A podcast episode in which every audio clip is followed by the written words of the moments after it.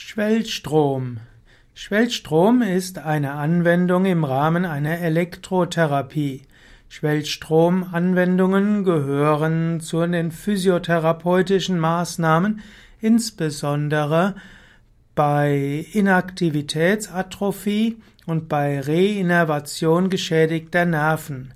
Wenn also jemand für eine Weile nicht aktiv sein konnte und man und deshalb die Muskeln atrophiert sind, also verkümmert sind, dann kann man Schwellstrom einsetzen.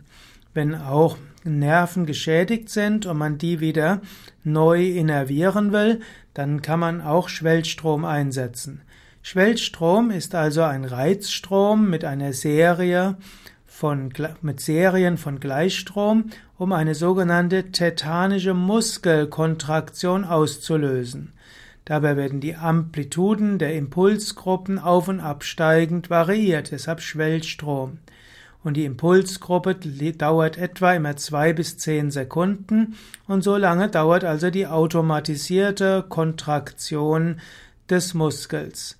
Natürlich, damit das funktioniert, muss der Nerv mindestens noch teilweise funktionieren.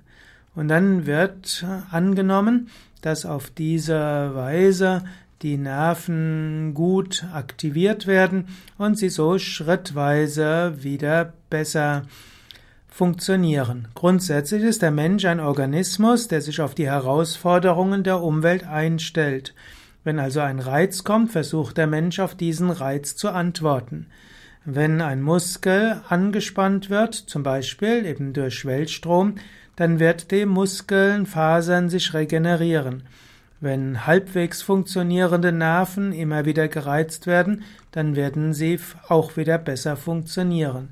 Und so ist Schwellstrom eine interessante Form der Elektrotherapie, die inzwischen oder die in, Schulmed in der Schulmedizin ihren Anwendung findet.